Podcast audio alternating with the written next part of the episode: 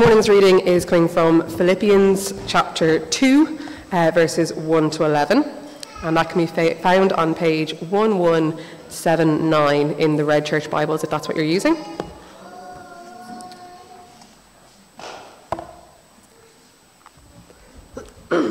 Excuse me.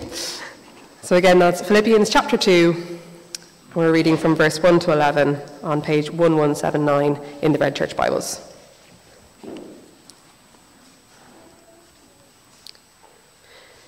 If you have any encouragement from being united with Christ, if any comfort from his love, if any fellowship with the Spirit, if any tenderness and compassion, then make my joy complete by being like minded, having the same love, being one in spirit and purpose. Do nothing out of selfish ambition or vain conceit, but in humility consider others better than yourselves. Each of you should look not only to your own interests, but also to the interests of others. Your attitude should be the same as that of Christ Jesus, who, being in very nature God, did not consider equality with God something to be grasped, but made himself nothing, taking the very nature of a servant, being made in human likeness. And being found in appearance as a man, he humbled himself and became obedient to death, even death on a cross. Therefore, God exalted him to the highest place and gave him the name that is above every name, that at the name of Jesus every knee should bow in heaven and on earth and under the earth, and every tongue confess that Jesus Christ is Lord, to the glory of God the Father.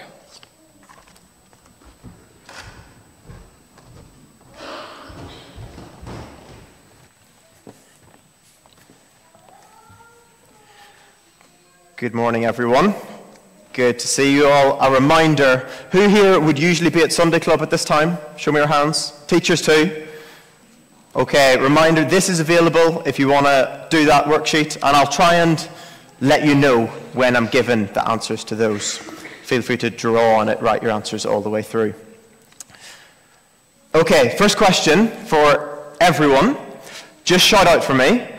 What are some things that we do only at Christmas or more at Christmas? Eat Brussels sprouts, yes. Very good. Some more? Say again? Break crackers, good. Yeah, one more?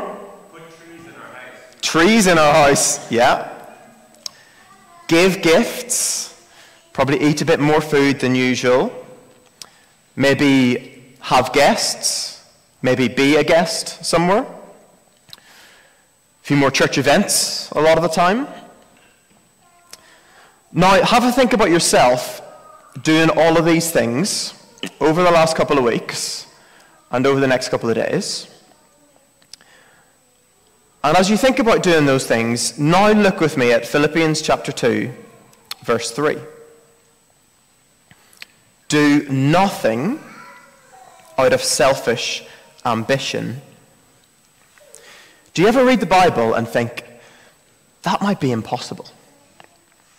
To do nothing out of selfish ambition.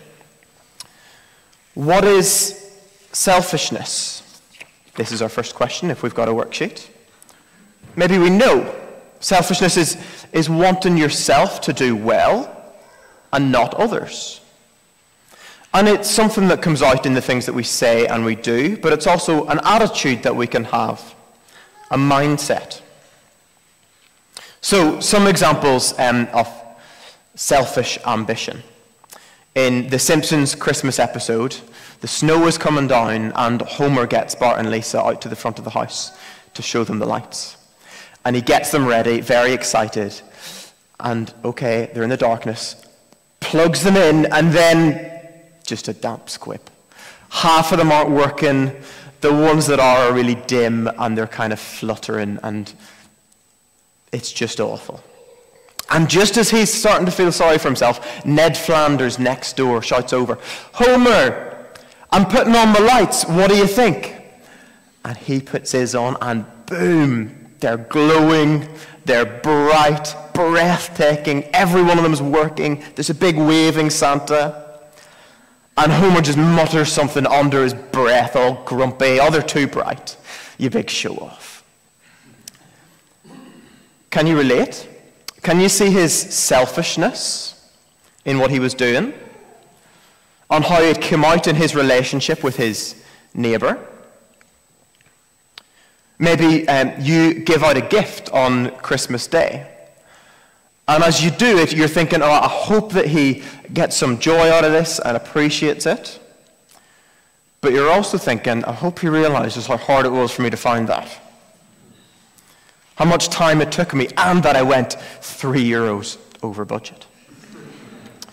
I was um, peeling the price tag off a little gift that I had got someone, and I had paid 10 euro for it, so took that off. And as I did, I saw the original price hidden underneath. The original price had been 20 euro. And I thought, oh, if only I'd left that on. they would have thought I spent twice as much as I did. Aren't we always concerned with ourselves, even in our giving? At Christmas, we can even receive selfishly too, can't we? So you, you go over to the in laws for dinner, and the smell of the roast turkey and the gravy is just wow. And on one hand, you're thinking, I cannot wait to sit down and eat that. But on the other hand, you're thinking, I never get mine right. I'm, I'm jealous. I kind of hope she burns it so she doesn't look so good. We can receive with selfish ambition. Now, earlier in Philippians, in chapter 1, verse 17, 17, we're told that some people are preaching Christ out of envy and rivalry. And it just goes to show that we can, we can find a way, can't we, to do anything selfishly. They were preaching Christ that way. We can serve at church that way too. So again, you know, you're, you're hoovering up after volunteering at a church event, and you're starting to feel hungry, and you're looking at the clock and you're thinking about going home. But the main reason you're not is because you think it looks better if you stay. What will other people think of me? And in a way, those are, are small examples, but they show that we have this problem in here, in our hearts and in our minds. And that little problem we know can grow and fester into a really serious one. Like if you get a cut and get an infection, it might seem like nothing at the time, but if you let it grow, it can lead to really serious problems. And selfishness can be the same. And it can lead to real falling out. It can lead to families being divided churches being divided. And so, as much as Christmas is the time for giving and thinking of others, it's also an opportunity for us to just be selfish too. Can, that could be hidden behind what we're doing, and it can be mixed in with other good motives. And it can ruin the things that we're doing in for ourselves and in the eyes of God. And yet, here in Philippians 2, verse 3, we're told, do nothing out of selfish ambition. So the question for us is how? How can we learn this? How can we not have selfishness in here? And again, Christmas is a time to learn this, isn't it? So, next question Who can tell me something about Scrooge? What do you know about Scrooge? Who was he? No one's heard of Scrooge, I'll tell you. Okay. Scrooge is a businessman, rich, hates Christmas, finds it miserable, doesn't celebrate it, and doesn't want anyone else to celebrate it. And yet, over the story of A Christmas Carol, he sees the consequences of his mindset and he's frightened into change. And by the end of the story, he is a changed man. And he celebrates Christmas. And he's generous. And he gets the turkey and gives it to Tiny Tim and pays his workers properly. He learnt the lesson over Christmas and he really changed. Or think about the Grinch. Pretty similar. He hates Christmas. He's miserable at Christmas, so he wants everyone else to be miserable at Christmas. At least for most of the story. But by the end, he loves it. And he's generous. And he gets the gifts and gives them all back. Great stories. And they inspire us to not be selfish, to want to change like they did, to, verses 3 and 4, look out for the interests of others, value others above ourselves. But do they leave us inspired and wanting to do that, but still unable?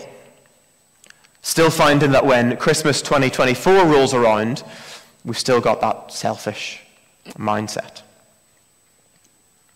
Coming out in small ways, coming out in big ways? Are we still as selfish as Scrooge and as green as the Grinch? Thankfully, there is another Christmas story, one that actually helps us to change. You see, and this is another worksheet question, unlike Scrooge and the Grinch, Jesus actually helps us change. Can you see the Christmas story as you look down to verses 6 to 11 in that poem? This is about Jesus, Son of God, lowering himself by becoming a baby, becoming a human, who grew up into a humble and obedient man and died before later being raised and lifted up to life. So, Jesus, the baby, born into the most unimpressive stable in the manger. Born there in the interests of others. Jesus, who had access to all of the power of God, but never once used that for selfish ambition. Jesus, the servant who healed and fed and taught. And as he did, if you were to look, read his mind, what was his mindset? Always the interests of others. 100% all the way in, not even a trace of selfish ambition for him. Jesus, who died in shame because he valued others above himself. Jesus, who died for you and me because he valued us above himself. And so these verses and the rest of the Bible are showing us Jesus' selflessness, but they also show us how we can change to become like him. And I think that comes a little bit earlier on if you look at verse 1, chapter 2, verse 1. If you have any encouragement from being united with Christ, if any comfort from his love, if any common sharing in the Spirit, that's his Spirit. If you have those things, in other words, what Paul is doing here is saying, if these things are true about you, then it will become possible to do verse 3 to not have selfish ambition. Any request like that here and elsewhere in the Bible is always possible because of Jesus. If we are united with Him, if we have first received His love, His selflessness, and share in His Spirit, then not, be, not being selfish becomes possible for us. Trying to change ourselves won't work. In the end, we'll just find ourselves going in circles. Either feeling really discouraged because I can't do it, I'm still the same as I was. Or we'll feel like we're doing well and we'll be proud. Go me. Well done me. There's a famous quote about humility, and it says, Humility is a strange thing. Once you think you've got it, you've lost it. Trying to change ourselves, we won't be able. But Jesus can change us. He can remove our selfish ambition and replace it with looking out for the interest of others. He has done that himself, and what he has done means that's possible for us as well. His life of selflessness cancels out your selfishness. So, again, this is one of our questions in our worksheets, the one about the drawings. If you listen to this story, this should help you with that bit. Here's how Rico Tice explains the, the Christmas story. He says, Imagine God has a Christmas tree. And under that Christmas tree are two presents. And one of them is lovely, perfectly wrapped, nice and big, shining. And you can tell the care that has gone into that. That is a great present. Perfect bow. The other one is all torn and crumpled up and a bit broken, not been put together well, and it kind of smells. And you just know to look at that. That's not a good present. And he says the, the first present is from Jesus. And the second present is from people like us. You see, Jesus became a baby, lived the life of a human, so that he could live a perfect, selfless life as a gift for his Father. That first gift is Jesus' life for his Father, pleasing to him, perfect. But of course, the second gift is our life. When you ever think about your life, your mindset, your heart, yourself at Christmas, is it a good and pleasing gift for God or not so much? Because of our selfishness and many other things, it's not, if we're honest. But Jesus became one of us so that he could take us and say, Let me put your name on the name tag of my gift. So that God would look at Jesus' life and be pleased with us. God looks at Jesus' life and is pleased with us if we trust in Jesus and say, I need you. If we are united with Christ. And if we're united with Christ, that also means being empowered by Him, made able to change, having the help of His Spirit, so we can have His mindset. So that our ambition will not be for ourselves, but for Him. We'll care more about making Him know and making Him look good than always wanting what's making us look good. Because one day, everyone will see that, as these verses in Philippians show us. They will bow the knee to him and see how great he is in his obedience and his selflessness and his love. And so, can we see how that makes a difference to us even this Christmas? We can now go and follow his example. When we're, when we're told in the Bible to follow Jesus' example, it generally tends to say, it doesn't say go and have the power of Jesus or even the wisdom or knowledge of Jesus in what you do. It tends to say either go and suffer like Jesus or here, go and have his others first mindset. For him, that meant death. But much smaller day to day examples for us count as well. So we can give our gifts to our friends and not be too worried about what they think of us or how we come across in that. Because we know God is already pleased with us. As we said earlier, God looks at us and sees Jesus' generosity. we can have Jesus' mindset. Not just doing things because they look good, because it's out of a genuine, deep, caring interest in others love for them, thinking of them as being more valuable than us. And maybe the more we do that, the more it becomes natural to us. The more we think more like him and less like us. Like if you're, you're learning the piano. Initially, everything seems forced and difficult. But the more you do it, the more natural it becomes. And the more you realize that's just who I am now. That's the way Christ works with us as we look to put others first. Or we can receive without this selfish ambition as well. We can go and enjoy others' lights and enjoy their cooking and not feel jealous because it's not about us versus them. Instead, we're happy for them.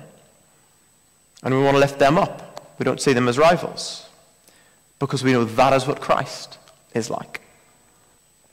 Or we can serve at church and not always wonder who saw, who saw. But do it because we know God sees and He's pleased. And do it because it's good for others. Thinking, I'm going to go and do that job because if I do, then she won't have to. And at the end of the day, her time is more valuable than mine in this moment. And this is an area we can all grow in. But I can really see selflessness in things that I've looked at as I've done church with everyone here over Christmas. Someone working away at a job they know that they're not going to get much credit for, but doing it away cheerfully, anyway, as well as they can. Or I remember someone whose work and service was quite inconvenienced. You know the way at this time of year there's lots of stuff happening in the building that's um, usual, unusual, and different, and so their routine and their kind of plan was upset a little bit. But he just got on with it, selflessly, cheerfully, because he knew that the work he was doing was good for others. With Christ, we can learn to serve selflessly. So, go and watch A Christmas Carol. Apparently, no one has already. Go and watch The Grinch and be inspired to change. But also go and watch Jesus and trust in him, and you will be changed. Because his selflessness cancels out all our selfishness. Amen. If you've had a go at this, come and find me, and I can give you a little prize for that. Kids and adults. And Aubrey's going to lead us as we do our final song. What's our final song? Oh, Holy Night. Oh,